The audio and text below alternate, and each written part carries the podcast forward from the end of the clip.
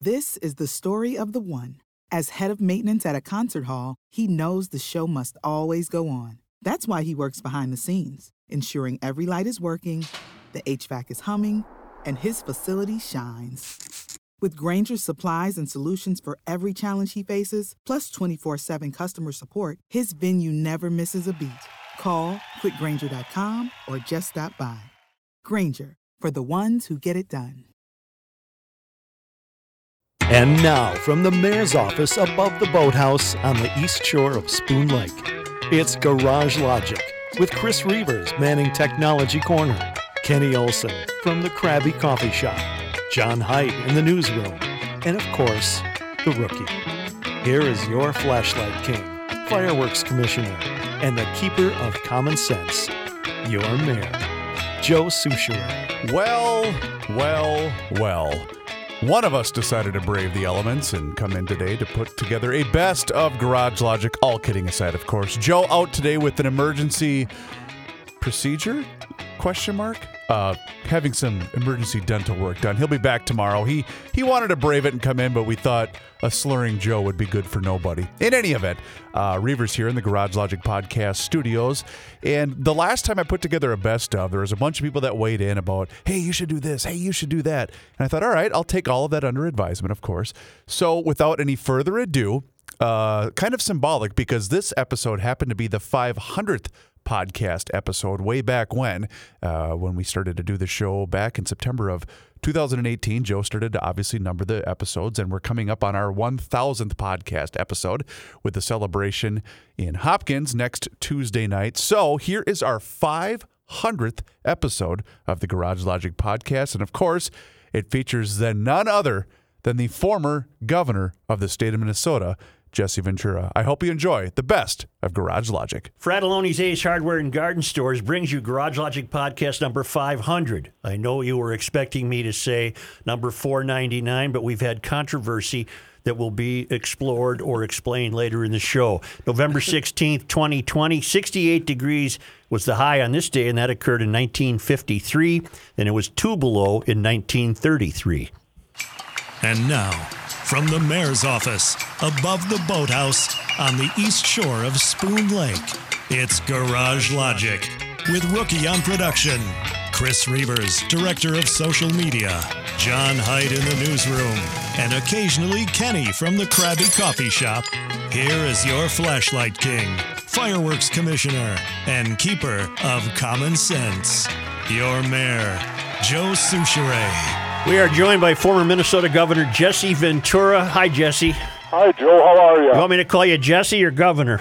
Uh, call me Governor. I'll call you Governor. How how frequently in the last four years, and particularly maybe in the last year, have you been sought out for your commentary about what's taking place in the United States? Well, surprisingly not a lot, Joe, because I, I kind of am totally boycotting United States media and have been for some time. Okay.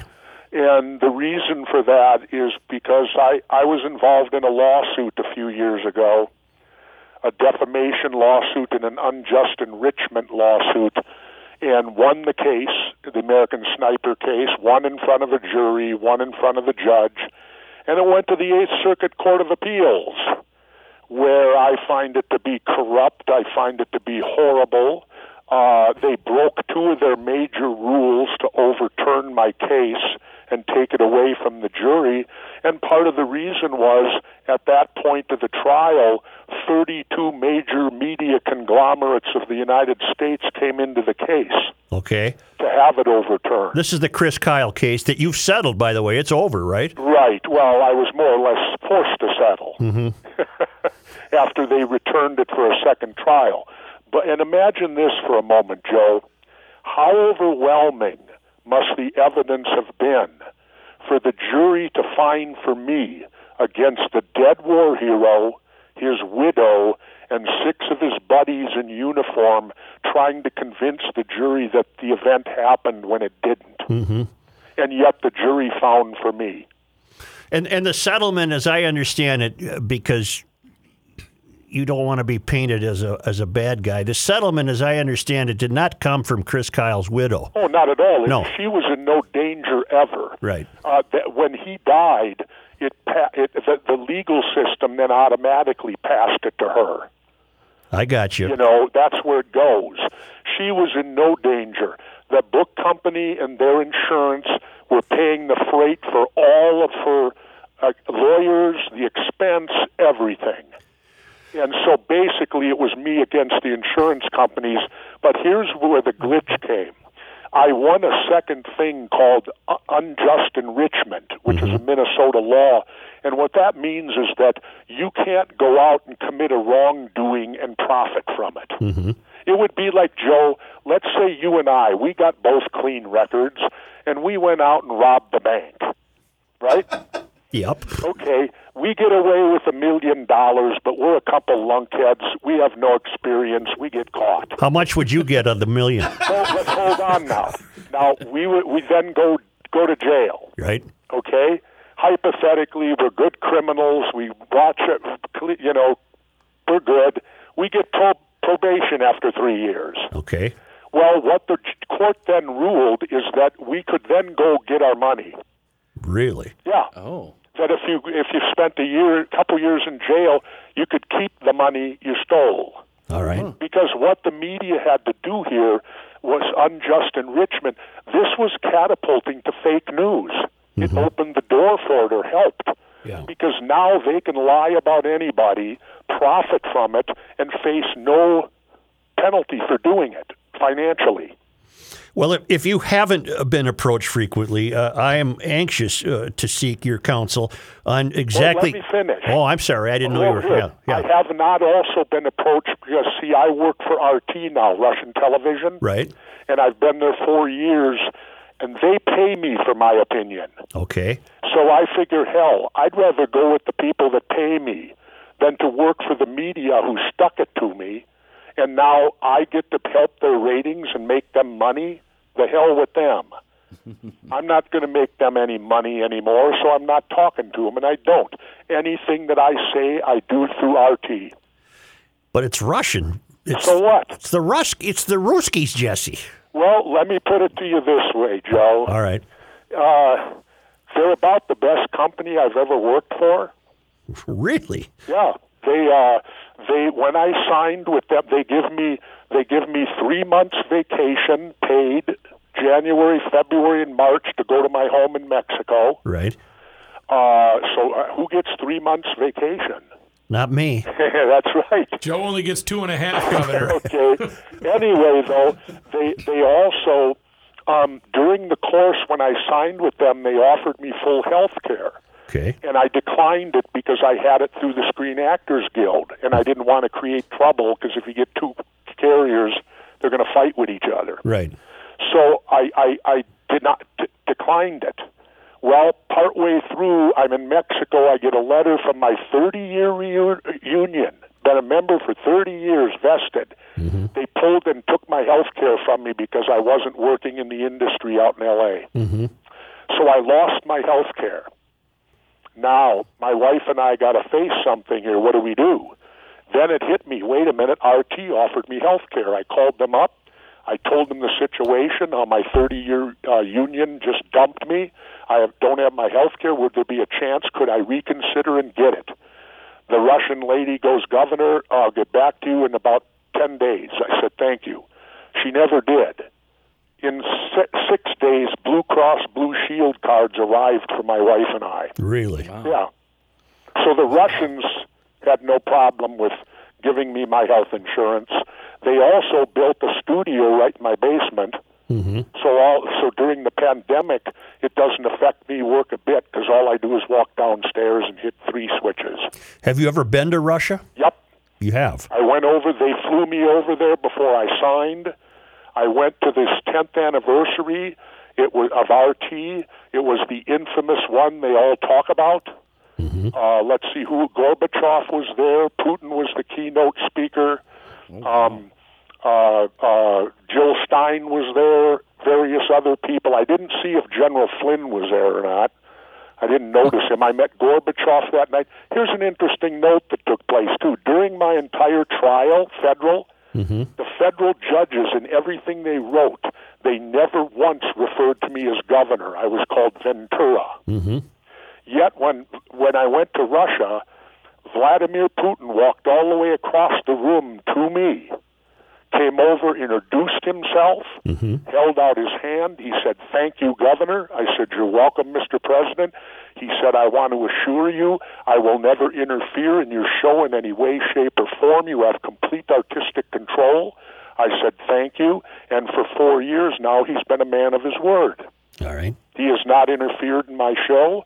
I can say anything I want, and they've been wonderful.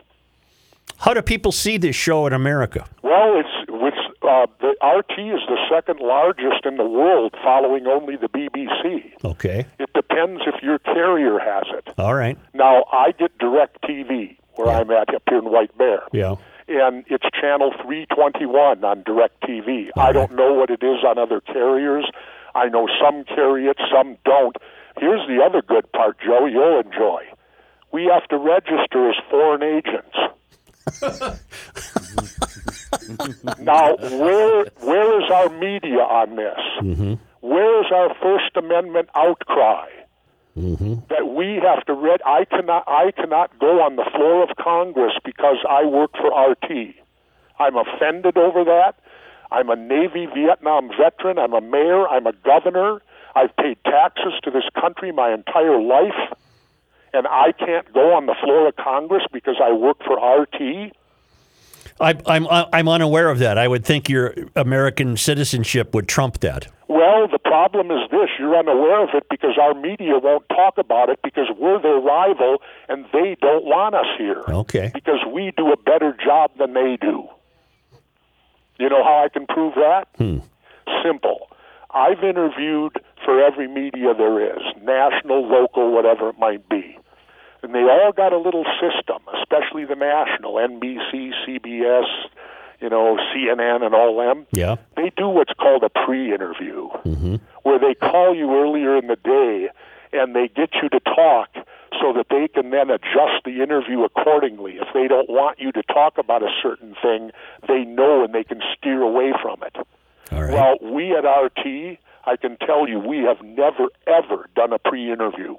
We'd have never either on Garage Logic. Yeah, well, I don't do them. I, I simply, Joe, I bring a guest on, I tell their credentials, I let the guest talk on the subject, and it's up to you, the listener. Decide if you believe the person or not. You uh, take COVID very seriously. You and I are about the same age. You take it very seriously. What? How would you have handled it if you were the president of the United States? How would I handle it? Yes. Yes. Thank you. That's a good question. When it gets to those things, Joe, I go back to my military experience. All right. And in the military, you learn one thing, something our current president is unaware of. And that, because he didn't serve, you know, he's a draft dodger. Right.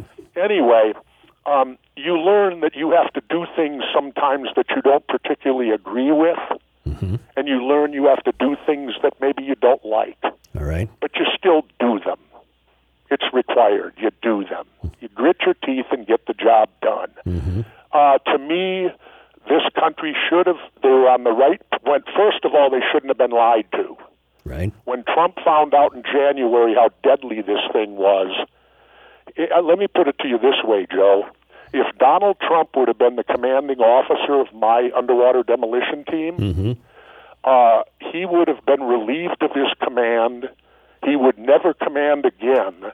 He would probably face a court martial in Portsmouth Naval Prison. This is the commander in chief of our military now. He lied to the troops.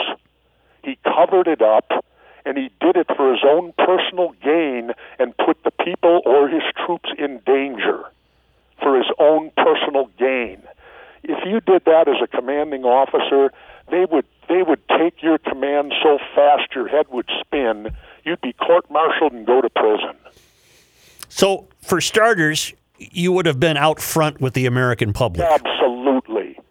Absolutely. You cannot take you you have to tell the truth, tell them what they need to do, and then of course they need to respond and that's where I'm disappointed in the American people today.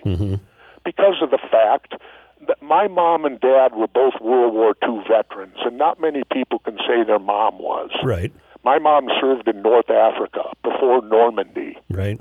and then the people truly had to had to had to suffer, and they had to they had to pl- they had rationing.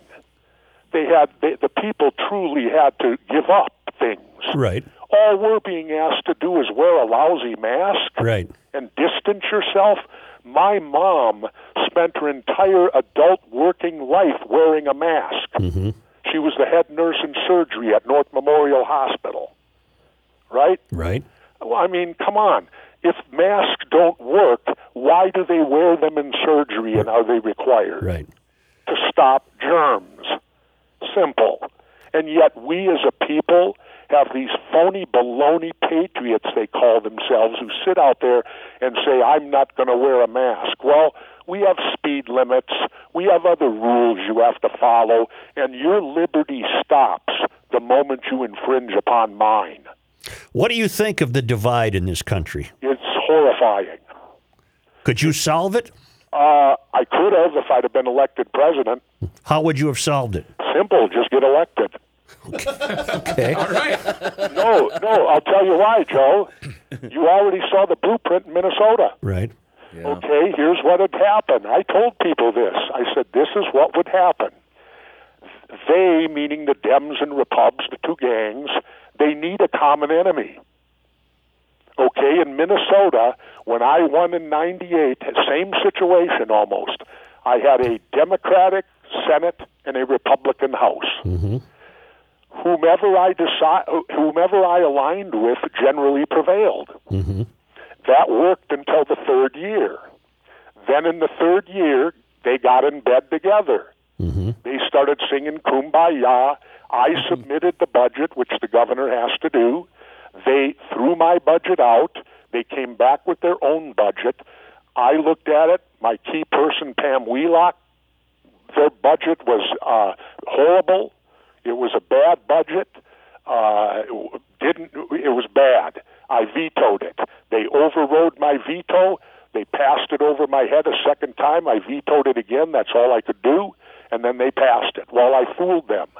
I didn't run for reelection, so I didn't have to work under their budget. I left them with it. What happened in Minnesota after I left? You faced a $5 billion deficit, didn't you?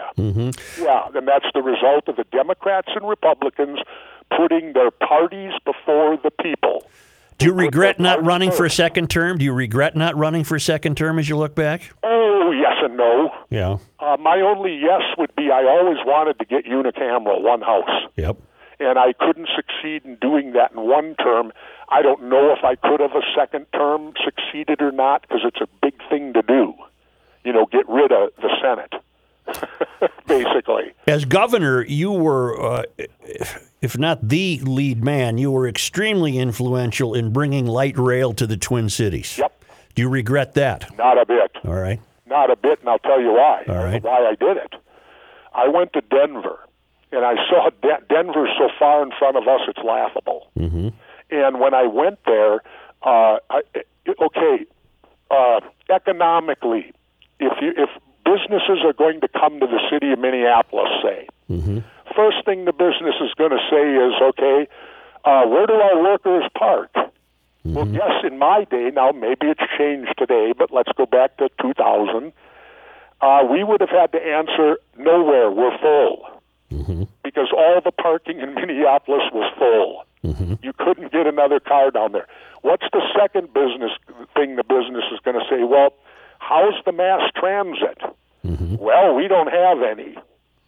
Really? Well, then how do my people get to work? If there's no parking and there's no mass transit, what do they take cabs? Mm-hmm.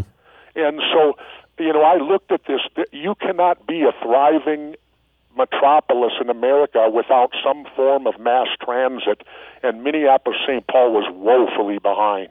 We had nothing because the mistake they made was done way back when I was a little kid. We used to have trolley cars that went all over this city Right. and the and the gas industry and the car industry got us to tear 'em up, throw 'em out.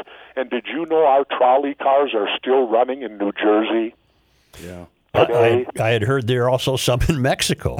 Maybe I don't know, but Yeah. uh, it was a shame. And and and so my belief was, how can you be a thriving metropolitan area and not have some form of mass transit? Like New York has its subways, Chicago has its big trains that run all through town. Well, we at least needed something. But it's not thriving, sir. Uh, it's not paying for itself. It's not being ridden. Really? Right. Well, you know, uh, what do you do about that? Uh, clean up crime in the cities, I think. Well, I don't know. That that you know, I, all I can tell you is that without it, you had no parking spaces in downtown Minneapolis, and you don't, you know. And I think it serves itself well to the dome and to all of the sports stadiums. It keeps drunk drivers off the road Okay.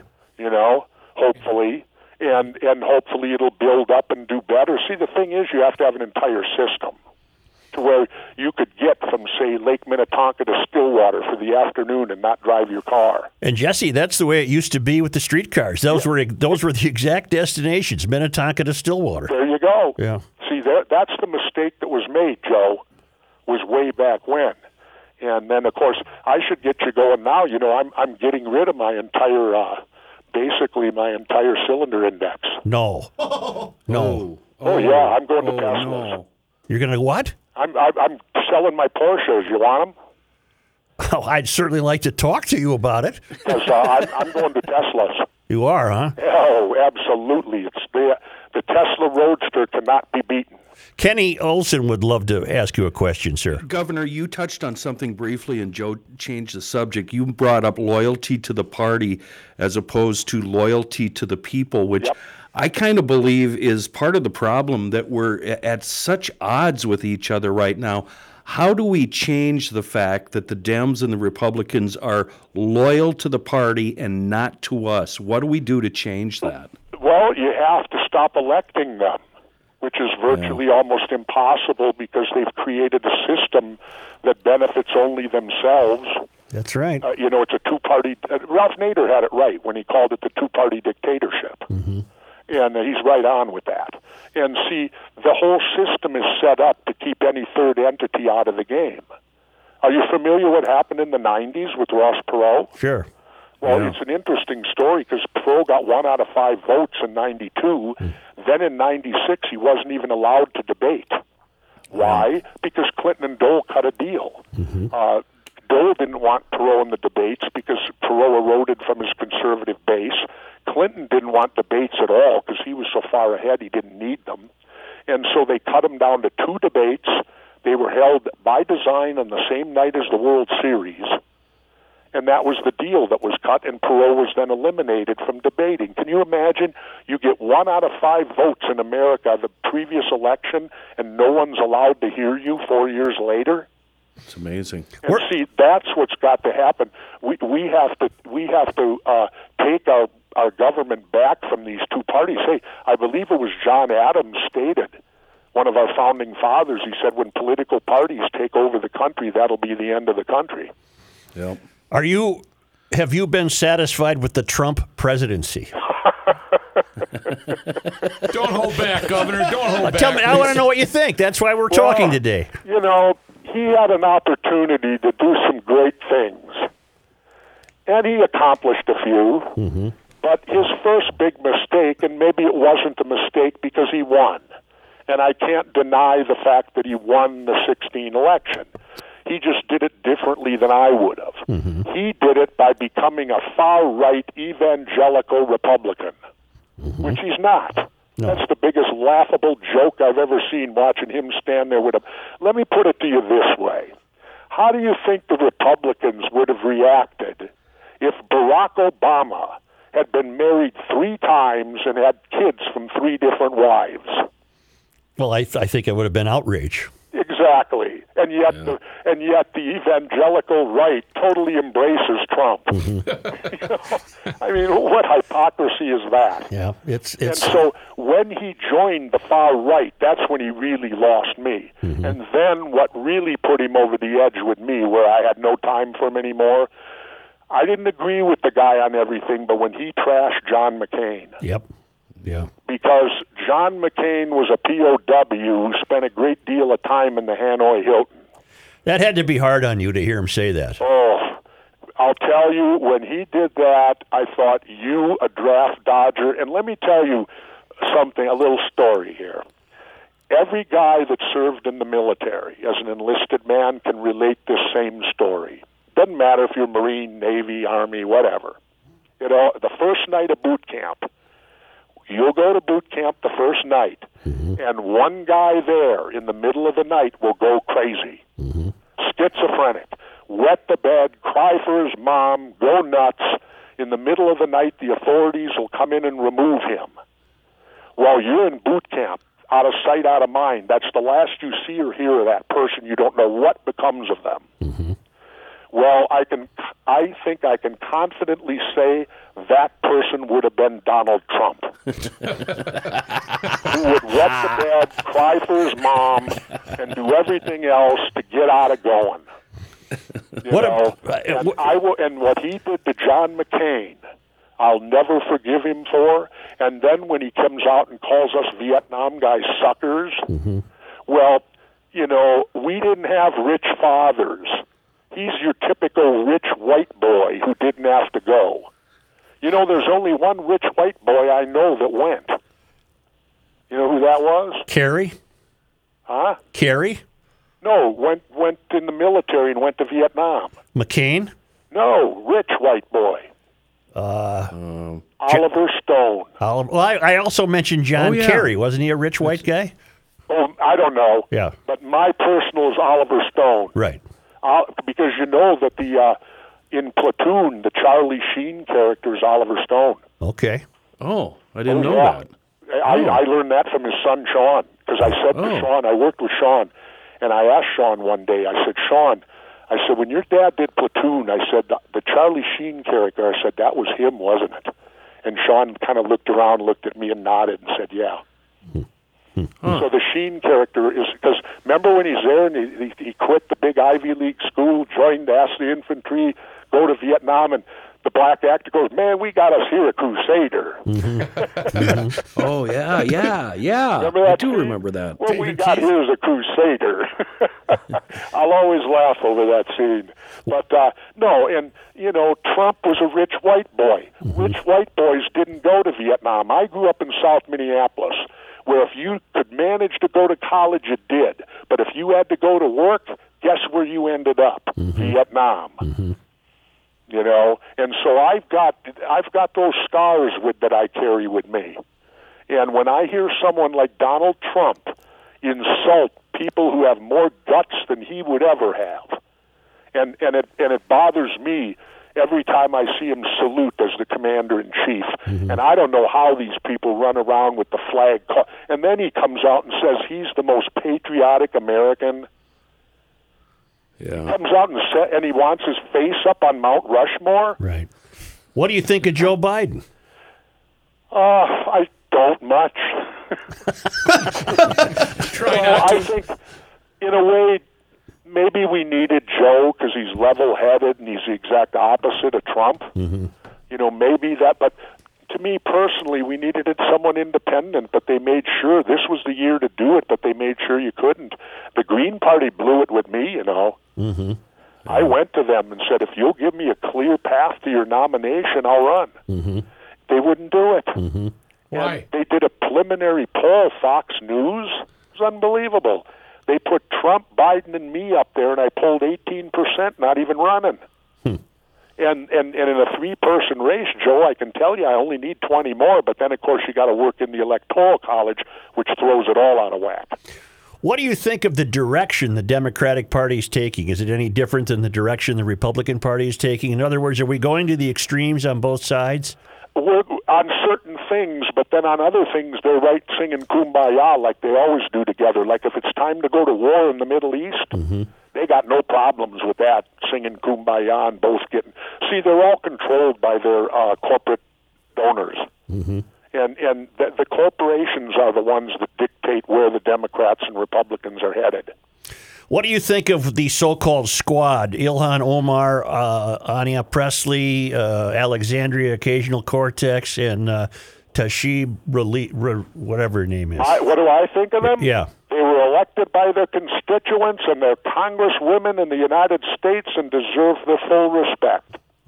It's that simple. All right. They're, they're, they were, hey, Omar wins huge. I know she does. Yes. Jesus, and those are her people. That's who she represents. They want her.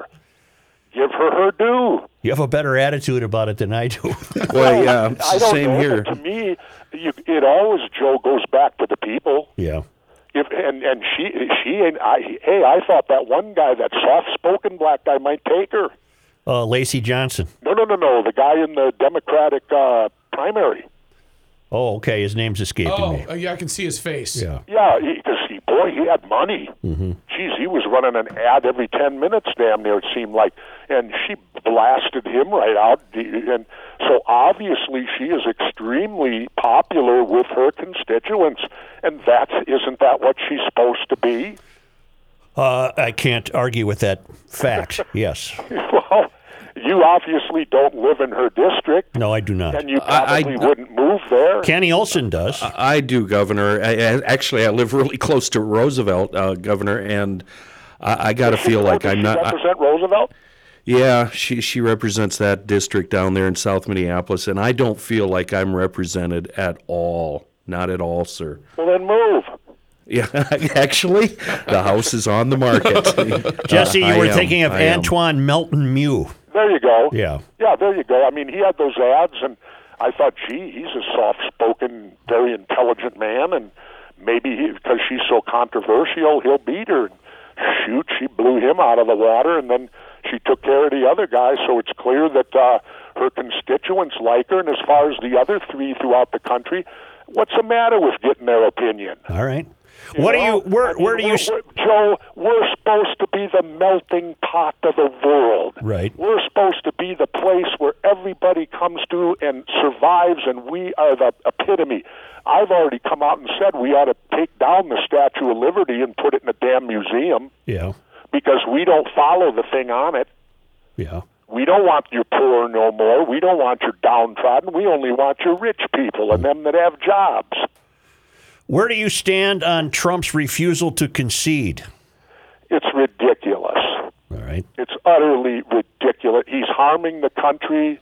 He's playing into the hands of of anybody that wishes ill to this country because if you can get the people of this country to not believe their elections, which I think I think it's an insult to all those people out there that defied the COVID virus, busted their asses, and counted those votes, Democrats and Republicans. They were all watched. Even Trump's main guy in Homeland Security said this was possibly the most secure election we've had in this century. And for him to pull the crap he's pulling now because he can't face he lost. Right. It's, it's, it's you know what type of what type of example, and I of course I guess to his followers they think he's wonderful.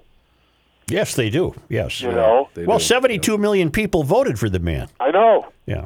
that's what causes me to take a deep breath and go, boy, I didn't realize there were 72 million. Hang on. Watch yourself, buddy. Watch yourself, buddy. Tread, tread lightly. Yeah, You know, well, I'm not running again, so I don't have to please nobody. You that's true. let 'em ha- then let them have it, Governor. know, I, I, I'm not running, and I, I laugh when I went to Wheelock Whitney's funeral. Yeah. uh, Arnie Carlson, Governor Carlson was there. And he got up. He said one of the funniest lines I've ever heard out of him, and unfortunately it was at Wheelock's funeral. He said, "Everybody tells me run, Arnie, run." He goes, "Hell, I can barely walk."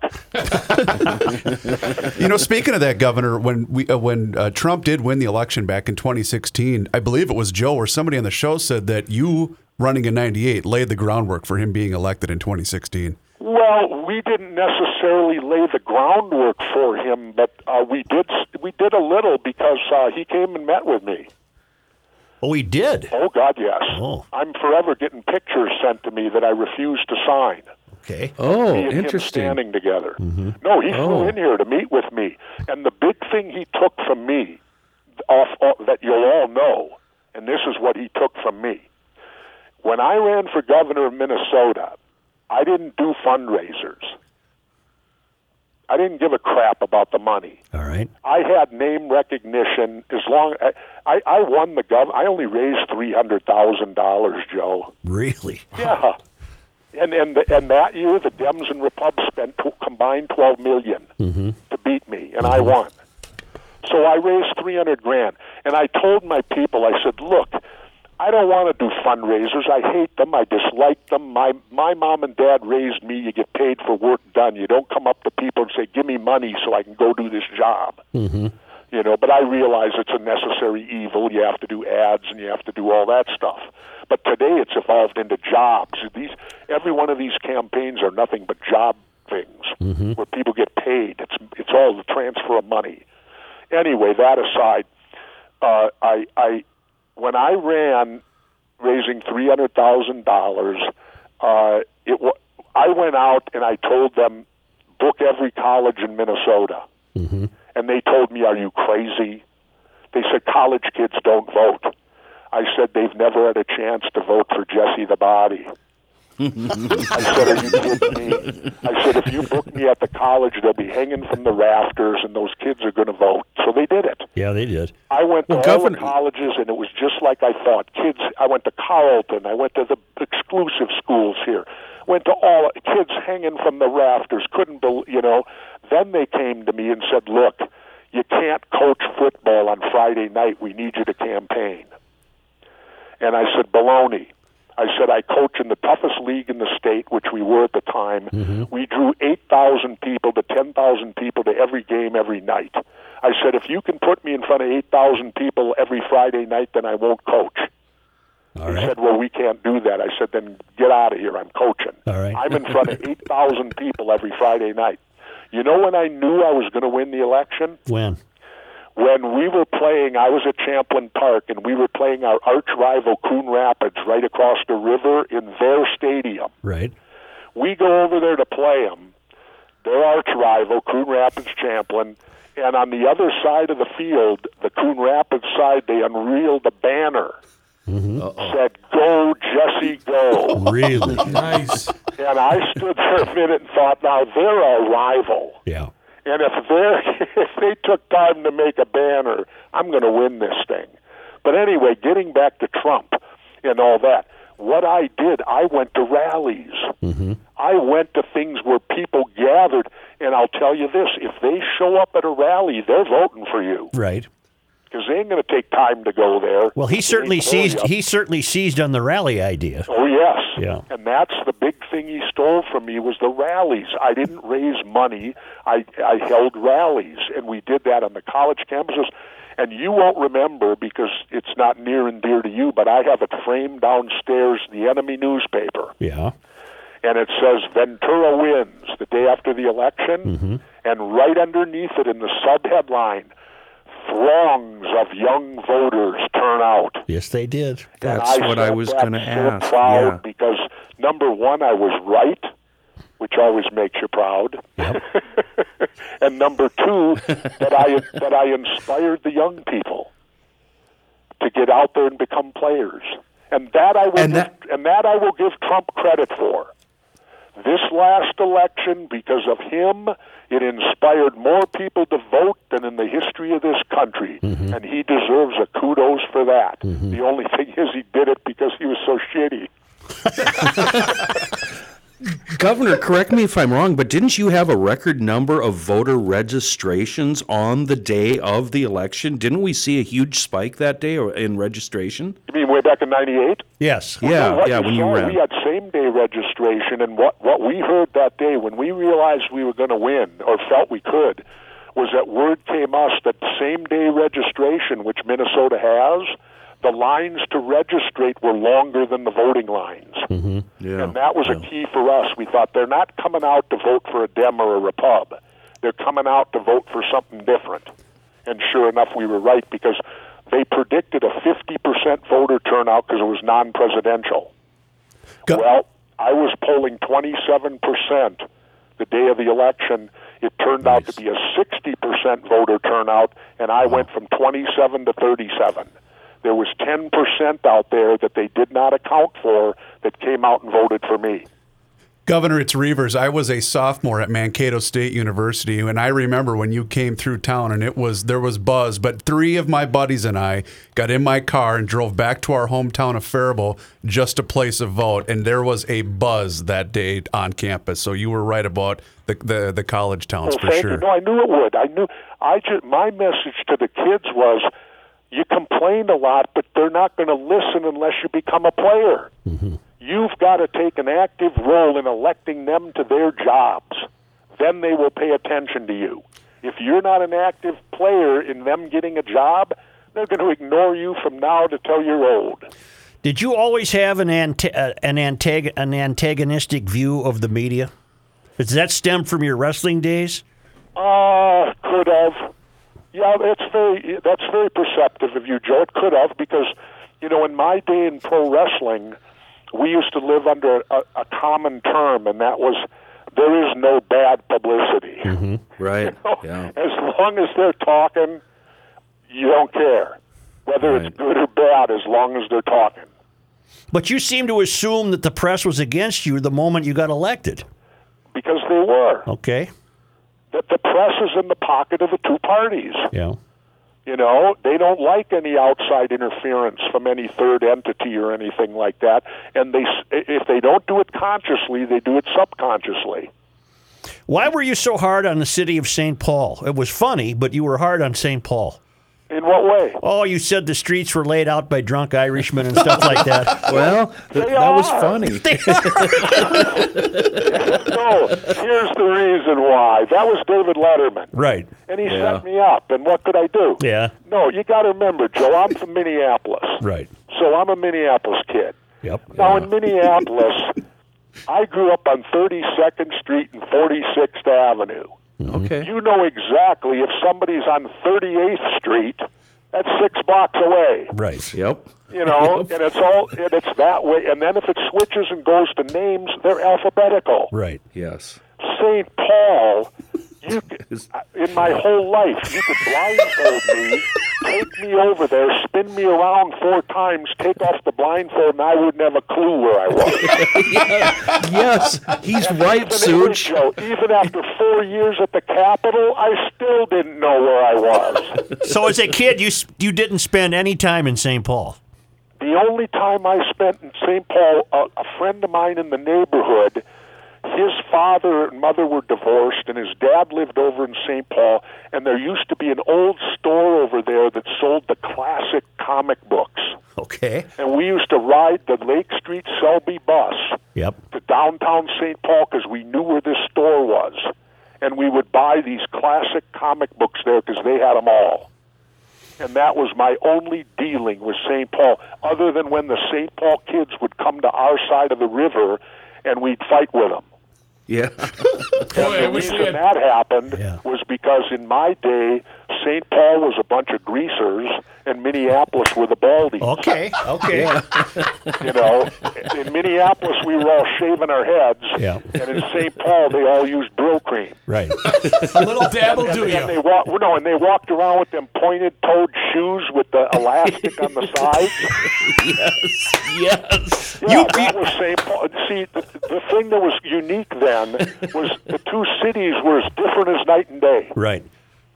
The kids were different. Everything was different between the two cities, and that was kind of neat. in a I, way. I agree. I wish we still had that rivalry. Yeah, yeah. And Uh, then, of course, the other rivalry, Joe, was hell. St. Paul ain't beat us in a Twin City football game in what 18 years Right. when I was there, and we prevailed.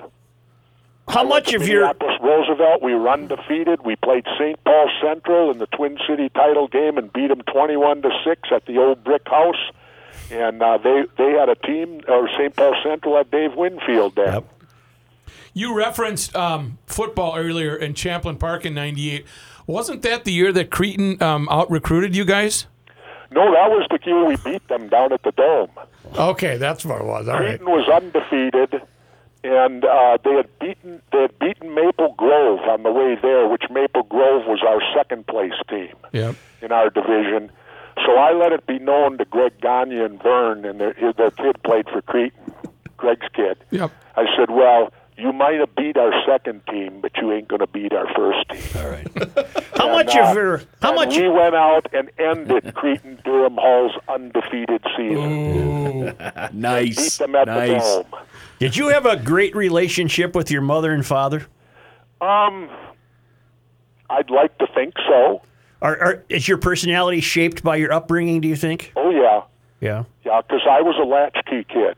What's that mean? Well, that means you both your parents work. Okay. Yeah. So in the morning, I'd get, I'd get myself off to school, right. and I'd get home before they'd get home. Mm-hmm. And so they used to call that a latchkey Right. kid. They Right. put the put a, a little key on the rope, and that was your necklace. yeah. Well, I didn't have to do that. I, I, I forget where we ke- we kept ours hidden some damn under a flower pot or some damn. Under the carpet, where where George kept the money. yeah, where George kept the money, right? Je- Jesse, Rookie has told that story. I would really love to hear it from you. It's a very charming story. Well, my dad, my mom and dad both lived through the depression, Right. and so my dad had kind of a a, a feeling of not trusting banks fully, and we. We had moved from South Minneapolis after I graduated up to uh, up to New Hope, Uh-huh. close to North Memorial. So my mom was still working then, and uh, we moved into the house up there. And my dad, of course, would he was retired. He would spend all summer at the lake cabin, and my mom would go up on the weekends. Right. And so, but my mom liked that because when he was up there in the summer, she could do anything she wanted with the house in town. Right. And he wouldn't know. She'd have it done before, and he'd never notice anyway, probably. so he goes up to the lake, right? Yeah. My mom had ordered, got all set up for new carpeting. Yep. So the old man's up at the lake, and the new carpet guys come in, and they lay in all the new carpet in the split level out in New Hope. And fortunately, they were honest carpet men Yep. because when they tore up in my, my dad's TV room where he used to go watch TV all the time, he had slipped the carpet, and I don't know if it was ten thousand bucks or something like that. Yeah. I can't remember anymore, but it was in the thousands. He had had it in envelopes, and he had slid it under the carpet, Oh my word. and that was his hiding place. right. So these guys pull up the carpet, and there's I don't know eight, six thousand bucks, whatever it was. And fortunately, they were honest men because the guy walked down with it and handed it to my mom, Oh boy. and he said, "We found this under the carpet in, in the, the room right up there." Of course, my mom g- gets angry and hits her that damn George. What the hell is he doing? and so she's now going to uh, make him sweat. Oh yeah. Yeah. So she goes up to the lake that weekend, and I know about it. We all know. And she t- uh, informs my dad, and his name was George. And I had a relationship. I called him George. Yeah. You know, that's, and my friends did too. He was just, that's the way he liked it. Okay. And so she tells George she has ordered new carpet, and the new carpet men came in and put on all new carpet, and they're all over da da da da bragging about it, right? he's sitting there, right, and all of a sudden, you know, he's in a cold sweat. Because he knows what's there, and she ain't saying nothing about it. Yeah. So he has, she makes him sit there all the way till right before dinner, right? Yeah. And when he's sitting down for dinner, she walks out from the bedroom with the envelopes, flops them on the table, and said, "Is this what you've been thinking about?"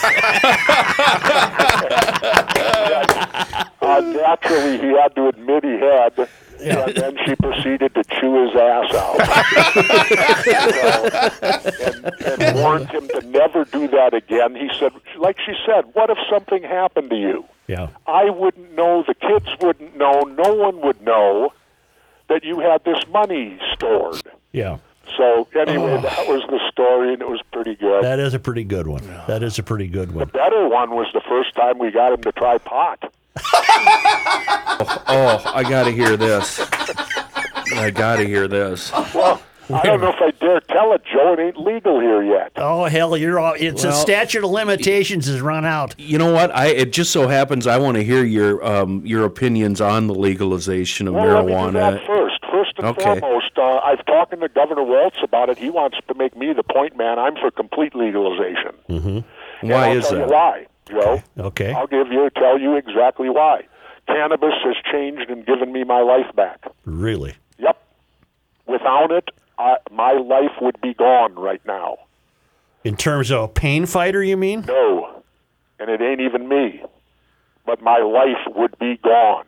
I see. Oh, she had some Because health I- issues. She has given me permission to go public Okay. because of the reasoning. Uh, the first lady developed a late. Well, late what? You just broke up a moment. Oh, I because I'm getting another call through. It's beeping, so I'll, I'll we'll keep on. She developed a late in life seizure condition. Oh, boy. She was seizing two to three times a week, Holy shees. and the, they were they were bad, out of control. What can I do? Seizures for those that don't know out there, you are so helpless when someone gets a seizure because all you can do is comfort them and hope they don't swallow their tongue, hope they don't something else doesn't happen, and and all that. Well, she, we go to the doctor. They put her on four different seizure medications, one after the other, after the other, after the other. None of them work. Bad side effects. Started losing her hair. In desperation, we had friends from Baja, where I live in the winter, who live in Colorado. We drove to Colorado. She had a seizure the night before in the motel. We get to Colorado. My friends go in. They got the cards at the time. They get the medicinal at that time, three drops under the tongue. She, Terry started taking it, three drops under the tongue twice a day, and has not had a seizure since. Oh, wow. It's fantastic. Has not, let me repeat that, has not had a seizure since. Boy, oh, boy. Now we come back to Minnesota. Minnesota then legalized. We get, we were getting it illegally, but I didn't give a damn. Right. You know, I was telling Terry, let's move to Colorado. Yeah. Let's get the hell out of here. and uh, uh, so sh- then Minnesota legalized medicinal. Oh, she can get it here now, but you want to know what the problem is? We're so we're so uh, what's the word I'm looking for? Uh, limited. That her- what she has to take costs me eight hundred dollars a month. Oh my. You can't write it off. Your your insurance won't pay for it because it's pot or cannabis. None of that. I could get the same thing in Colorado for a hundred dollars a month. Why don't you? Well, that's what I have to do. Well, Yeah. because she wants to get it here in pill form and da da da da, and she goes down there and she's comfortable in what she's getting. All right. And uh, right now, I only ca- I care more about her health than the money. But the point being, if we would open up like Colorado has, the prices would then drop way down, and people could get cured of sicknesses that this amazing plant can do. I spoke at the National Cannabis Convention two years ago. It's a what forty billion dollar industry waiting to happen Right. and we're standing. I tried to legalize when I was governor, and we're standing on the shore watching the ship leave the harbor. We're on the dock, and the ship's leaving. Did you hear about Illinois? Mm-hmm. Illinois legalized in these trying times, and in the month of July. $71 million worth of cannabis in just the state of Illinois. Wow. 71 million. It's keeping their economy up for cripe's sake. I mean, you're stuck in your house. What else can you do but smoke pot? Why? Why you could live anywhere you want in the world? Why have you remained in Minnesota? Terry, Okay. she has family. Yep.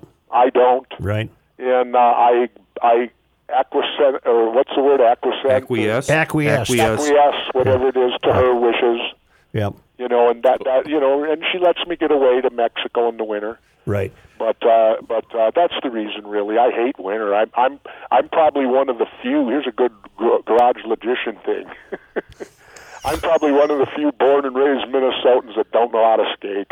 I know you Oh, don't, because I played with you governor. Oh. uh, media hockey, and you were so dreadful. We had to put the goalie equipment on you. No, no, no, no. I didn't play goalie. Yeah, you did. Bull crap. What'd you I play? never played goal. I used to get a hat trick. no. Yes. Because, No. Yes, because they bend the rules for me. I didn't have to worry about offsides. Okay, okay, okay. And there was another little thing we did. I carried my own puck. so when everybody went down to the other end, I dropped the puck and go in and score. He had a, I a swear, flaring. I swear, we put goalie pads on you. No. In fact, the greatest game I ever had, I was playing in the Make a Wish game, and I was teammates with a guy who had a huge run in, and we were both laughing about it so hard in the locker room. The great rough tough from Slapshot Jack Carlson. Oh yeah, yeah. And Ja I don't know if you know the story behind Jack and I. I don't. Well, I was doing wrestling in the AWA days with Vern Right. and uh, in those days, uh, Fern would bring people on that he knew at the U and all that during interviews. And one day he brought on Lou Nanny, mm-hmm. and Lou goes on and does this interview with Vern, and they're done. And I got the next interview. So I went out there and I looked at that and it said, "Oh, and le- before we get to wrestling, I said, let me send a message here to one Mister Lou Nanny." I said, Annie, anytime you want to find out how tough your tough guy is, Jack Carlson, I said, let him try me once, and we'll find out how tough Jack Carlson is. And, and then I went on to the wrestling interview because in those days you could do them that way. It was great. Yep. Well, what happened was they were pla they, at the time they played at the old Met, Remember the old Met in Bloomington. Yeah, Met Center. Yeah. The Met Center. Yep. Well, at the Met Center, the, they put up big banners up there, Ventura Carlson in the parking lot after the game. And they had all this schmaz going on through this that Jack and I were going to fight, find out who was tougher. And when it came down years later, we're playing in the Make-A-Wish, we're on the same team. And so we're getting dressed in the locker room, and we started talking about it, and we're both laughing like hell at how the whole thing exploded in the media. And then I looked at Jack. I says, Jack, we're on the same team tonight. I don't even know how to skate, but let's set this up. Let's you and I fight tonight, Yeah. Yeah. and we'll fight on the same team. Yes. Yes. And so Jack says, great. So we go out there, and the game gets going, and I get on the ice, and I'm trying to stay upright, and Jack it gets in the corner, and Jack's out there, and so we both bump into each other, and right away we drop the gloves, and we start throwing the forearms at each other and pulling the shirt off and all that stuff. And the announcer's going, oh, we knew it had to happen. Carlson and Ventura, but they're on the same team. But they're on the same team. And so, you know, Jack and I did the phony fight, and both of us got sent to the penalty box. Oh, I think that's ringing a bell. I think I was there. I got to tell you this: what a wonderful guy he was, Yeah. or is. Yeah. You know, I mean, total sense of humor on it. Went along with the program just great. And it's a shame he was in the playoffs and not in Slapshot. Right. Governor, what's your relationship with Tim Walls? Very good. Do you do you, do you like the way he's handling the pandemic? Yep. All right. And I'll tell you why I have a good relationship with him. All right. after he won election, and I know how exciting it is to win. Uh, 24 hours later, he called me personally and scheduled a, a meeting with me. No other governor has ever done that. Never. Interesting. No other Dayton or Palenti never asked me about nothing. And Governor Waltz set it up for the following Monday. I went to the Capitol. He and I sat in a, a room by ourselves for, I would say, close to two hours. And he all he wanted to do was pick my brain. Why do you think uh, so many people in the state uh, resist his edicts? Uh, they resist uh, keeping their gatherings small. They resist the mask wearing. They resist the social distancing. Why in the world has this had to become political? Because they're stupid. Okay. Is that a good, quick Okay, answer? Yes, cool. it is. Right to the point. Right to the I point. couldn't come up with a better one myself. No, they are. Yeah. Mm-hmm. This is utter stupidity. The, uh, masks work. Like Like I said, my mom wore one 40 hours a week. Right. And my argument to these people is okay, the next time you have to go in for surgery, tell the doctors and nurses they don't have to wear masks. Right. They don't Right. do nothing. Right. See what kind of response you get, you know, from the doctors and nurses well, if you do that. No, it's called stupidity. And it's called turning something that shouldn't be political, that is a health issue, into politics. And we have only the guy in the White House to thank for it. It ends, the buck stops with him. As you look back on your life, are you proud of the fact that you were governor? Oh, God, yes. Yeah. Oh, how would you not be? Yeah.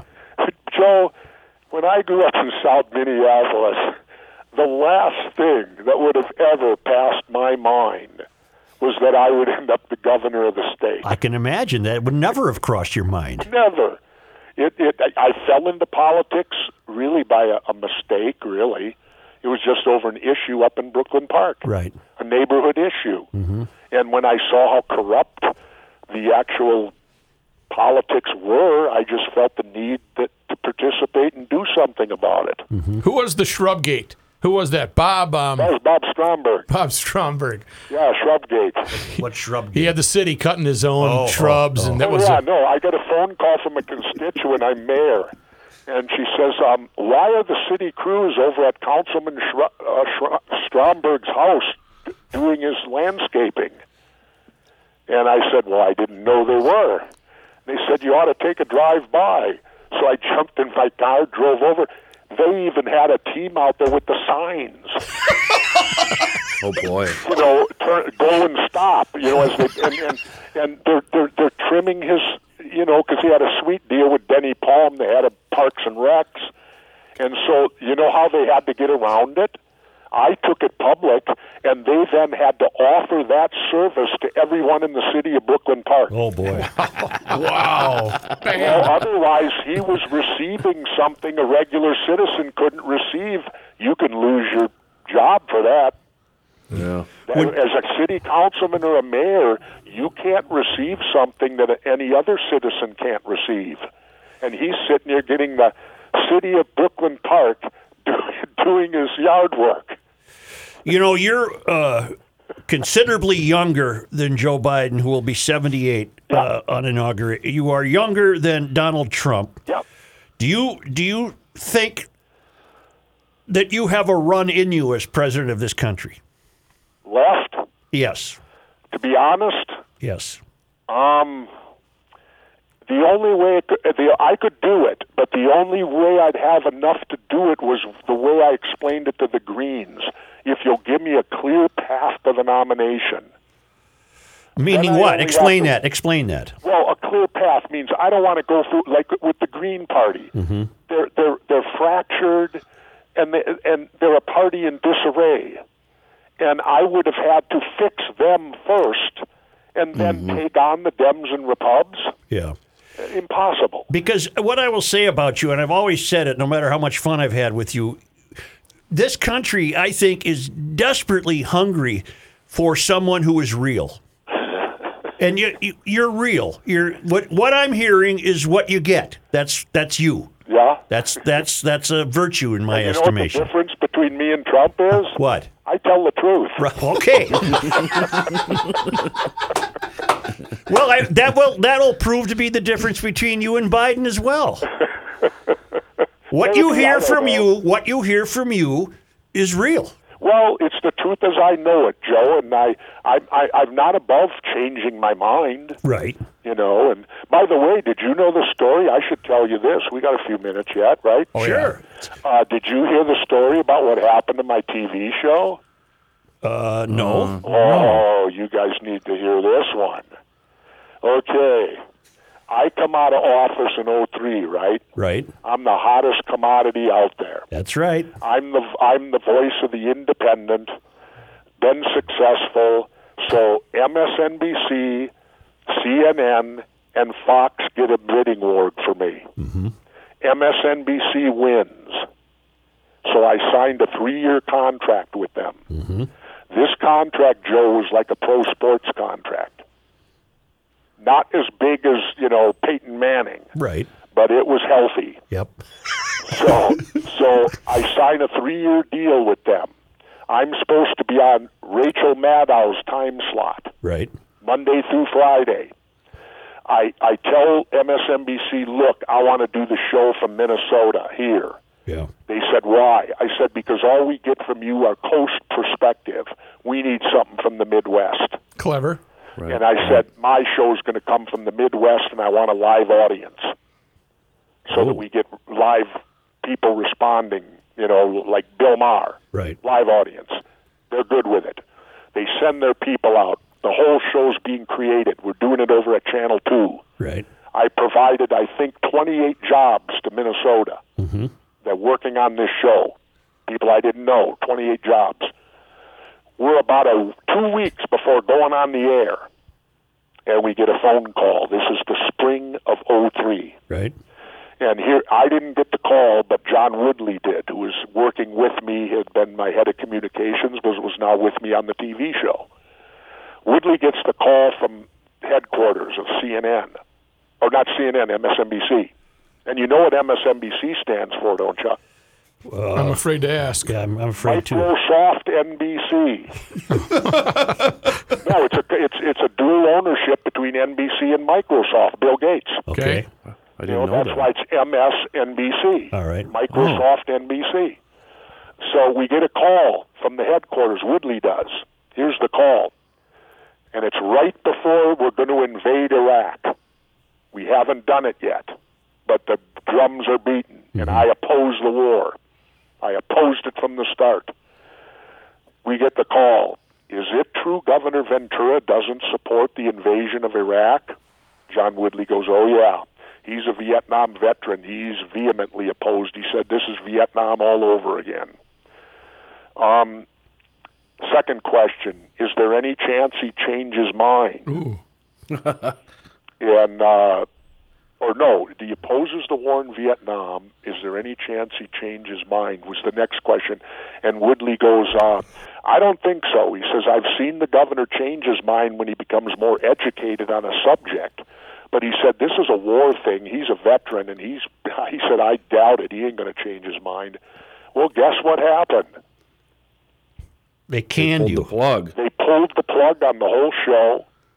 At the same time, Ph- they had just brought back Phil Donahue from daytime. Phil Donahue likewise opposed the invasion of Iraq. They pulled Phil Donahue, their, and he was their top-rated show. So they pulled their top-rated show. They wouldn't put me on because of the fact we opposed the invasion of Iraq. So tell me why I should trust mainstream media when they're clearly under the control of the government. If they have the power to keep you off the air because of a political position you have, What was in it for them to be so strongly in favor of the war in Iraq? I don't know. But Weekly they updates, certainly ratings, were. I advertising. think it's because they get marching orders from the government and they're all entwined together because our media promotes the government, Right. whatever the government decides to do. Oh, please tell me you got some money out of that deal. They should, they just couldn't pull the. You had a contract. Oh, I got it all. Oh, okay. The All right. governor does not walk away empty-handed. I can guarantee you uh, that. Uh, rookie doesn't call me Midas for nothing. King Midas. You're right. Anything this guy touches turns to gold. I'm glad you remember Governor, that. i- No, no, no, is there? re- no, Joe? They here's what happened to me. I got silenced Yep. from 03 to 06. Yep. I had handcuffs on. I had tape over my mouth because my contract said I could not do any news shows and I could not do anything on cable or satellite TV. I'll be damned. They had me exclusively for three years. Right. They paid me every penny. Yep. for three years. And th- that's why you didn't hear from me till after '06 Okay. because I was under a contract with them.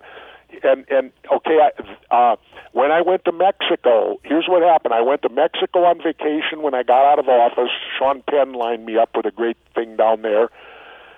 In '04, I went and taught at Harvard.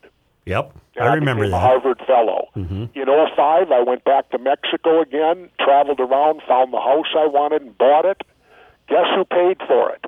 MSNBC.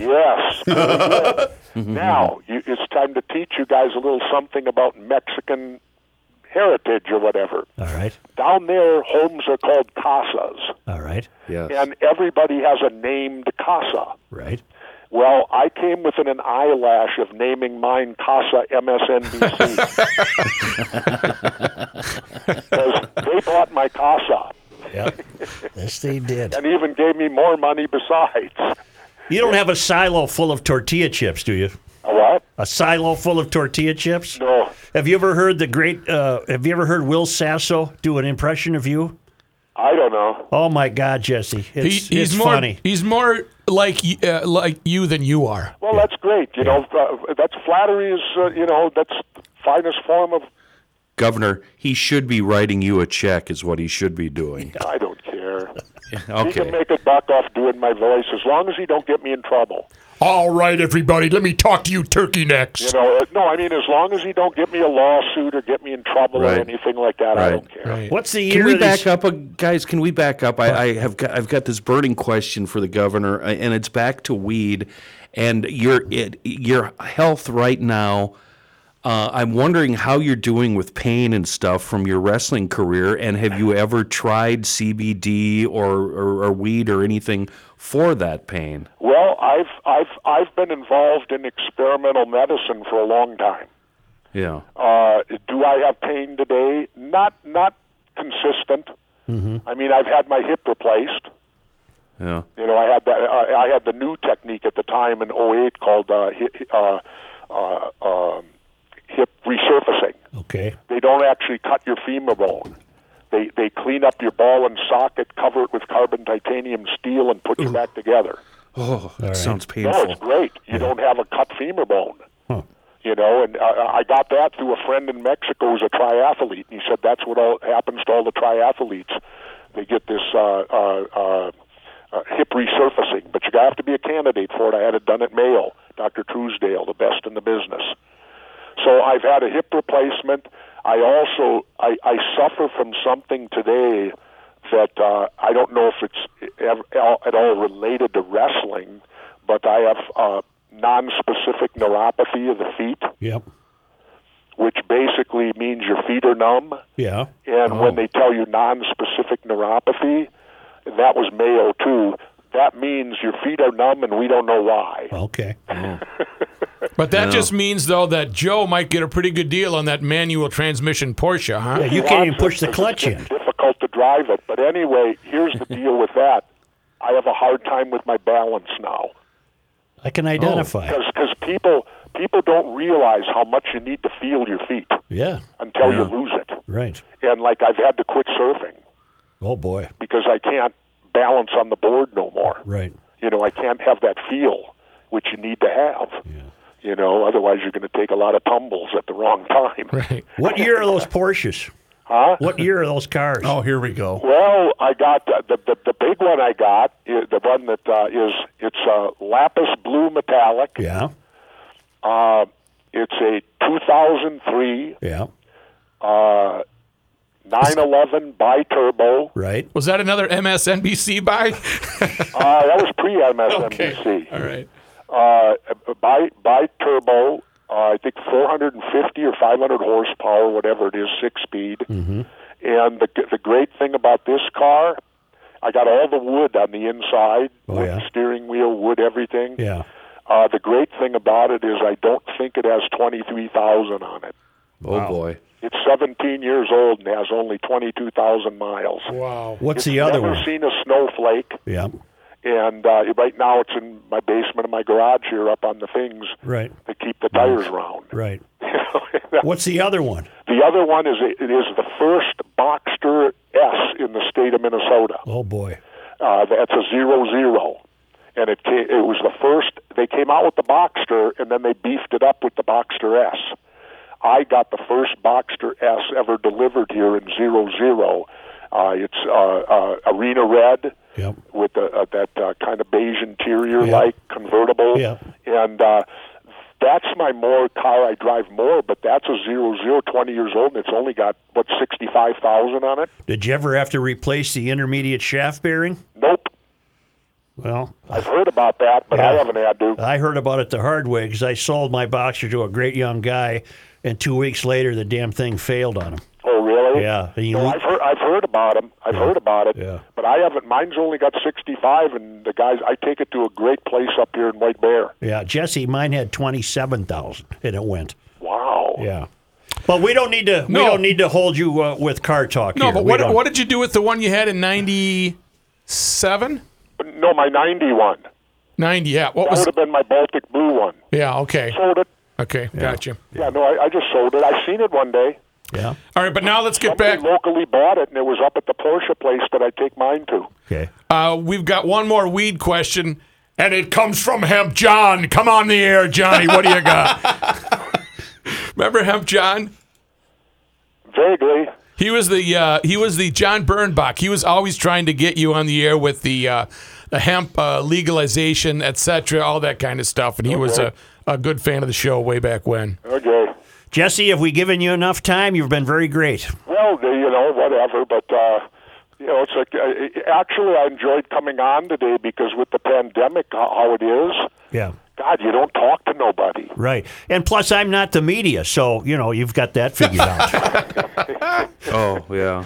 No, but it's it, it is that way. It it you don't talk to anybody, so when you get an opportunity to. You, you kind of really enjoy it when it happens because uh, it, it is. It's like we're, it's like we're living under house arrest Right. now. Right. you know, where you got to sit in your home and you know check in and out and all that. But it, we got to do it, and Right. and I don't know how to plead with people. These people that think they're American heroes running around with their flags and no masks and all that, I- they need to wake up. You know, and understand that uh, this this pandemic doesn't know countries. It When do you doesn't When do you know go to Mexico? nationalities. When do you go to Mexico? Or are I you don't going? think- I don't think I can. Okay. All right. Not this year because uh, uh, we just talked to our caretaker down there, and he suggested we stay home. Really. Yeah, because he said that they're batting down down there, and and uh, you know, I, I imagine my health care here might be a little better if I do get it than I think so. being down in the end of the Baja. Right. Although I I will say this, at least Mexico gives you credit for being an adult. Mm-hmm. No, when it comes to because you can buy most drugs right over the counter down there. Well, I, I did not All know right, it's that. one of the benefits, huh? What the one hell? of the perks of living in the Baja. No, no, and I'm not talking about pot and things like that. I'm talking about your regular pharmaceutical drugs. Oh, I Okay, see. I okay. see. How are the Here prices? you got to run to the doctor to get. yeah. Right. How, Down there, how are the they treat you prices? like an adult. You can walk in and buy the stuff. Yeah. Is it know? expensive? Is it marked up or is it a good price? Well, I, I don't know. Just that here you need prescriptions for everything. You got Right. to go to the doctor, and you can like like I'm on blood thinners, right? Right. I can't get more than thirty at a time. Right. Oh, God. Now, Don't give get a me break. started. Who Oh, buys blood thinners to get high? yes. Nobody. No. No. There's no market for it. And when I go to Mexico, I'm in a dilemma because I go there for 90 days and they'll only give me a 30 day supply. Yeah. And I go, what do I do now? Buy them off the streets down there? You know, do I get because I'm on the ship? Uh, what is it now? I forget what's the name of the stuff. I'm, no, no, I'm not on either of them. I left that. Yakumadin? Coumadin. No, no, no, no. I left. Coumadin. Lisinopril? And I'm with the Lisinopril? one that uh, Arnie Palmer, Arnold Palmer, the golfer, advertised it. Oh, okay. I don't know. Zantac? No. you know. But it's another form of Xarelto. Xarelto. yeah. Ah, there we I'm go. on Xarelto now. They'll only give you 30 days of it. Yeah. And, Yeah. and I say to them, but I'm leaving for 90. Yeah. That's What right. am I supposed to do? Not take it for 60? I And, think and, and you're an adult, and you figure, can't they give you a four month supply? You It ain't think like I'm so? going to overdose blood thinners. This would be a great endorsement for you. I can hear it now. Doodle doodle doodle doodle Zarato. Doodle doodle doodle Zarato. Doodle doodle doodle Zarato. When you're down That's in Mexico. hysterical. Um, But, but, you but- know, and I'll, I'll tell you what else is great about Mexico, Joe. Yeah. And I'm considering moving. I, if if Terry would do it, I'd move to Mexico permanently. Yep. The taxes. Yeah. I can imagine. Oh no, their whole system. Yeah. We always knock Mexico for being stupid and corrupt and all this. Are you kidding me? Do you know how their tax system works? I don't. Oh, you'll know now. Uh, your taxes are due property tax. You own a home, right, Joe? Right. Okay. Imagine if you lived under this. Your property taxes are due in March, Okay. If you agree, like I do, to go down on January 28th, Right. which means February's only 28 days, Right. if you go down like I do on January 28th and pay your property taxes, Yeah. Mexico knocks off 20%. Oh boy. If you do it in February, they knock off 10%. Oh boy. If you do it in March, it's the normal price, and then, of course, April, the fines start. Oh my. But if you pay early, now here's my question. I do at the end of January, so in 30 days I get 20% on my money. Tell me an investment that would do that. I, I can't come up with Once one. again, I give you King Midas. No, in 30 days Yeah. I get 20. And now here's the it don't end there. Here's the best part. I actually was contemplating in, of going after dual citizenship. Right. Mexican and U.S. Because if you're a Mexican citizen, on the day you turn 65, your property taxes, whether you own a palatial mansion or a shack, get cut in half. Wow. You got to talk Terry into the right thing here.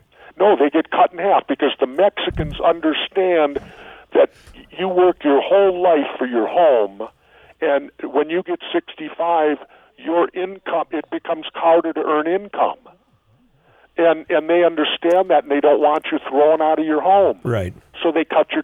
Imagine how many old people up here lose their houses because they're on fixed income and they keep raising taxes on them. It's that's a terrible problem. We talk about it all the time There on you go. Garage Logic. Yet in Mexico, they cut your you cut your property taxes in half. Yeah. When you turn sixty five, but they're the dummies, right? yeah. Now here's my predicament. I was going to get dual citizenship, right? You know what stopped me? Huh. RT. No. Putin said no way. What stopped me was part of the things you got to do to get Mexican citizenship. Yeah. You got to be able to sing their anthem. Christ, I can't even sing ours. I, knew, I knew I was dead meat at that point. I said, There's no way I'm learning this anthem. Just my ripped word. up the paperwork and threw it away, huh? Well, it all goes back to that great joke you heard about the uh, illegal immigrant that was up here. No.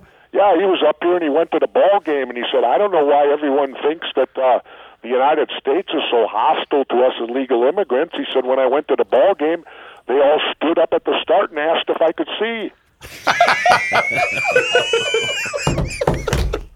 Hold on, hold on. Who Said gets the one whole of these? crowd stood up and said, "Jose, can you see?" Yeah. Boom. What was the best thing about being the governor? What was the biggest perk? Uh, biggest perk, I would say, is the international travel. Yeah. Hmm. because I got to go to places and be treated very exceptionally well. Uh, you know, I went to China, and I'll never forget getting an audience and sitting down for one hour with Fidel Castro. Oh boy. Oh, that had to be fascinating. Oh, I'll tell you quickly. Uh, Castro and I became friends. You're cozying up to Castro. First I of never all, would have guessed. First of all, he told me I had to come back to Cuba and next time bring my wife and family, and he would take care of me. I never did, and I regret it today that I didn't. I imagine he would have put me up pretty good on the beach, Yeah, probably. you know. And second of all, uh, Castro was. I got the chance to sit with him for an hour, and with 20 minutes to go, I looked. I glanced down at my watch, and he caught me. And he looked at me and said, "I'm sorry. Am I keeping you from something?" Oh boy. Wow. And I thought, okay, be honest. I said, no, sir. But I said, you've only given me one hour and I have only 20 minutes left. And I said, I, I, I would hope I could ask you some personal questions. Yeah. Castro looked at me and said, ask me anything you want. So I said, well, I said, I was about 12 or 13 years old when John F. Kennedy was assassinated. And I said, I've been studying that assassination for virtually my entire adult life. And I said, there's many scenarios that you figure very prominently in. I said, I would just like to hear your take on the day President John Kennedy was murdered. Oh my God, I couldn't shut him up. Really? Wow. The first thing he told me was it was an inside job. Second thing, he said Oswald couldn't make the shots. You know that as well as I. Right. That's what he said to me. Third, he said a lot of people like to put the blame on me. He looked me right in the eye. He said, Do I look suicidal to you? I said, No, sir. He said, Well, I'm not. And he said, I love my country too much. If I would have killed Kennedy, Cuba would have been wiped off the face of the earth. Right. Yeah. That's a good point. He said, I would never put my country in that position. Ever. He said it was an inside job. And then he told me, he said he believed that Kennedy was on the verge of changing his policy to Cuba Mm-hmm. because he said at that moment a reporter Kennedy had sent to me named Jean Daniel was setting up a clandestine meeting between him, Castro and Cuba or Castro and JFK. Mm-hmm. Right. And when word came in that Kennedy had been killed in Dallas, and I got I learned this later by looking up Gene Daniel, the reporter. When Kennedy was announced he was killed in Dallas, Daniel said Castro immediately lo- s dropped his head and stared at the floor and was silent for about two minutes. When he lifted his head up, he looked and said quietly, This is bad. This is very bad. And so having an audience for one hour with Fidel Castro, and then it even went on from there. When I announced I was not going to seek reelection, uh, one day I was going home. I wanted to go back to out to my house, and Bosacker, my chief of staff, said, "No, you got to go to the governor's residence." I said, "What for? It's Friday. You know, I want don't want to go there." Fun Friday. You know, and he said, and he kind of looked around and whispered, "Cuba." Yeah. I said, "Oh, okay." So I went to the governor's residence, and I'm there. In comes the Swiss embassy car, because you know Cuba can't have no relationship here Right. back then. Guy from the Swiss embassy, I bring him in, bring him in the library, sits down. He said, "Well, you know I'm here on behalf of Cuba." I said, "Yes, sir, I know that." He said, "I have a message for you from Cuba," and I said, "Okay, what is it?" He said, "The message is this: Cuba understands that you're not seeking reelection." but Cuba also wants you to understand that a friend of Cuba will always be a friend of Cuba. That's pretty cool. In other words, even though I was giving up my power, Fidel, because when he said Cuba, that's another word for Fidel. Right. Yeah. He said, Fidel's sending you the message, you're still my friend. Wow. Yeah, but he- he was a- Hold an office or not. He was a murdering dictator. He, he was not any, he was better than Batista. Yeah. Okay. Because, because here's your argument, Joe. I imagine there's a lot of murdering dictators when you got to take over a country. It's the nature of the business. Yeah. Second of all, Castro could have never won if the people weren't behind him. Yeah. There's no way he lands with those hundred guys on the one coast and survives. Right. He had the people with him, so that means Batista was way worse than him. And I argue that with my Cuban friend Rick Sanchez at RT all the time. Yeah. I'm I gonna got def- rid- I'm gonna I'm gonna defer to you because you obviously have more experience there than I do. For Pete's sake. So when the when the Swiss army or the Swiss uh, car came up and he got out, you knew it was somebody important. Do you remember what happened when I came to visit you with my kids that one day when you were down in the basement? Do you remember what movie you were watching? No, Beverly Hills Cop. was I? Yeah, it was down with that ugly yellow furniture in the basement. Yeah. And you were eating a deliciously prepared, it was a, a cherry tart. So that's what I was hinting at when I was asking, what's the biggest perk about being a governor? It's so you got some guy cooking for you all the time. Oh, that's good, but that's bad too, though, because I gained a lot of weight. Ah, okay. I'll remember that when I and, run. And, and plus the other bad thing, you do nothing but go to lunches. Yeah. So you're pounding in all this food, and you don't get enough time to exercise. That's the great thing about the pandemic for me right now. Oh man, I'm in the best shape I've been in in ten years. Really. You're Oh, working I out. saw- huh? huh? I saw, a, I saw a picture of you in August, and you look fantastic. Well, I, I this morning before I did this show, I went downstairs and did 50 sets of weights, 750 repetitions. Any burpees? No, this is weights, Oh, and all in two hours. and uh, then I have an hour rest, and then come on with you guys. But I work, and tomorrow I'll do five miles on the elliptic machine. Hold on, one more thing, Governor. Uh, we've heard half the story from Rookie, but Rookie tried to tell the uh, Arnold Schwarzenegger story, I believe, uh, promoting the fact that you were going to be on the show. You remember your roast? Remember what Do now? you, do you remember your roast at the prom center?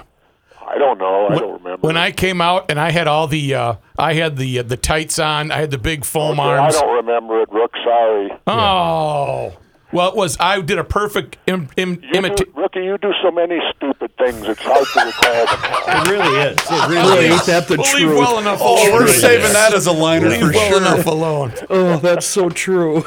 Jesse, thank you very much, and I hope we can do it again. Absolutely, Joe. And, uh, Yeah. I wish you well. Wish your family well. Uh, stay safe, please, and please tell people as much as you can to wear the masks. We will. My God, let's get through this thing and get back to normal life in Minnesota. All right, I agree. Say hello to your family. I sure will. All right, you guys, take care. Thank Give you the first very lady a much. big hug for me. Thank All you right, very much. bye-bye. See you, Thank bro. Thank you. Holy cow. Wasn't that phenomenal? What an honor. God, that was fun. I've still got a whole page of questions I, Ken, wanted you were to writing ask notes him. as this was going on. I do. I do. I have a whole bunch of things I want to talk to him about. He's amazing. Uh, we're on Wait, the what- air. Yeah, shut him up. You know Okay, what? I I- guess you know I'll uh, what? cut that out. Suits, you know what I wanted to do is I wanted to get you and, and the governor uh, in a uh, in a cage match about the electoral college. Yeah. because he doesn't like he it, and hates you it. do. And I I, just want to thought bring it him would be back. s- I want to would have be him s- on again. Yeah, It was well, you're gonna- fantastic. And he's You're gonna clearly have to looking cut for him a- stuff to do. right. cut him a check. I'm He not needs, cutting you him a know- check. He'll come back for a podcast sticker. The media. Yeah. You know what that makes me want to do? What? Fry up a meatloaf. From where? Hey, I tell you what, uh, I did what you told me to over the weekend. Yeah. Uh, I got the Grunhofer porchetta out. Yep. I put it in the crock pot, frozen. I didn't even thaw. Oh, it. wow, okay. I put it in frozen yesterday morning at about seven forty-five. Yep. By six o'clock, it was Falling apart. it was unbelievable. What'd you put in with it? Nothing. Hey, hey, hey. Absolutely nothing. Jesse, doing it all right. Jesse lives out near Grunhofer's. Oh, Yeah, that's it would be a right. very short run for him to get up to Grunhofer's. Maybe that's where I'll get their Thanksgiving turkey, f- Mm-hmm. uh, free range fresh turkeys, two ninety nine a pound. You can even call ahead to Grunhofer's Old Fashioned Meats in Hugo, 651 426 2800. But don't kid yourself. You still have to go to the store. When you do, you will succumb to the temptations of meatertainment. Ah. Meatloaf, brats, tomahawk steaks, uh, Philly patties, rookie burgers thick cut bacon, double smoked ham, you name it. And right now, free range fresh turkeys. It'll be the best turkey you've ever had. Two ninety nine a pound. This is Grunhofer's Old Fashioned Meats. It's on Highway sixty one. Where else? Right at the north end of Hugo.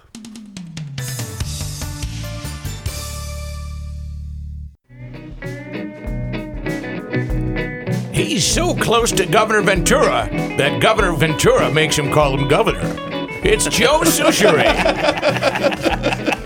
And then I ended up calling him Jesse the whole show. Yeah. Call Yes. him Eddie. Called me governor. And then I called him Jesse the whole show. Kenny, who are you calling?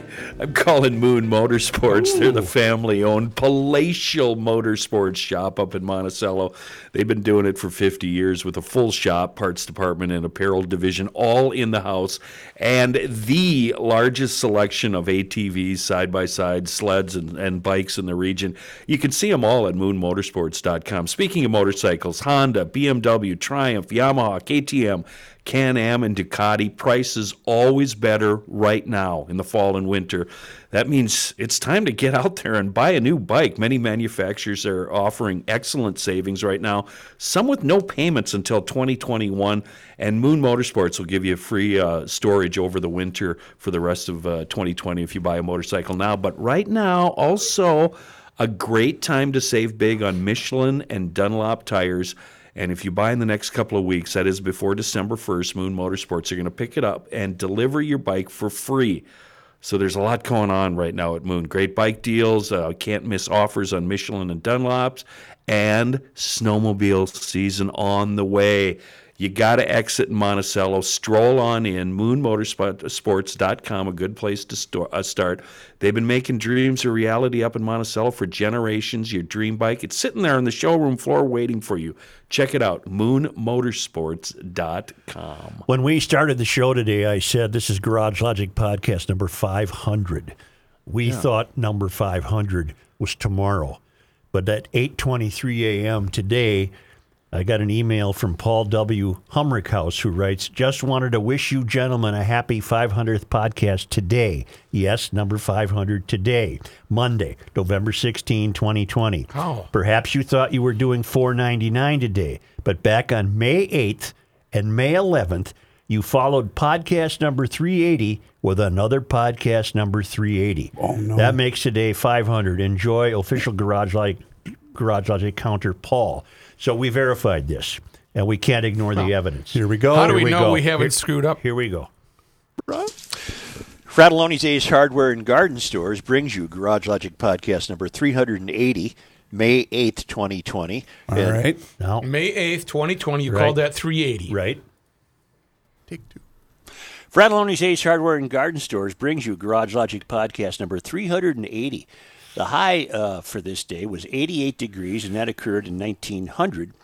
And, uh, That was, uh, it May as cold as 11th, right, 20. 2000. So 20. uh, w- there was a glitch in our counting. So today was number Oh. 500. By our counting, you mean your. Mine, mine. Okay, but how do we know that we haven't made a mistake from 380 to 499?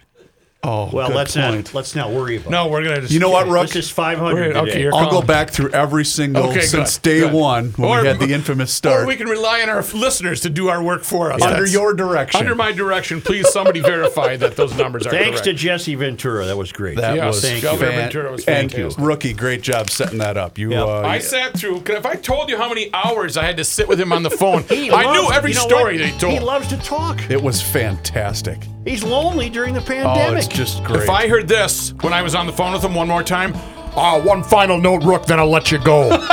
he, there was about four or five of those. It took every ounce I had not to ask him solely AWA questions. All I wanted to do was talk to him about wrestling. Because you held back, he'll come back. All right, right. thanks, GLers. Pod MN. You want to hear the uh, prior 499? You can at Pod MN on your smartphone, or you can go to podmn.com, and that's on your computer. Uh, special shout out to Fred Lonnie's Ace Hardware and Garden Stores uh, for all of their, uh, what would you say? Years of dedicated uh, partnership. Okay, that's good enough. Well put. I'll just shut up. I'll, I'll be over here.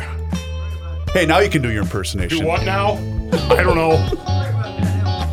At the Home Depot, we're dedicated to helping you build the skills that get your home projects done right.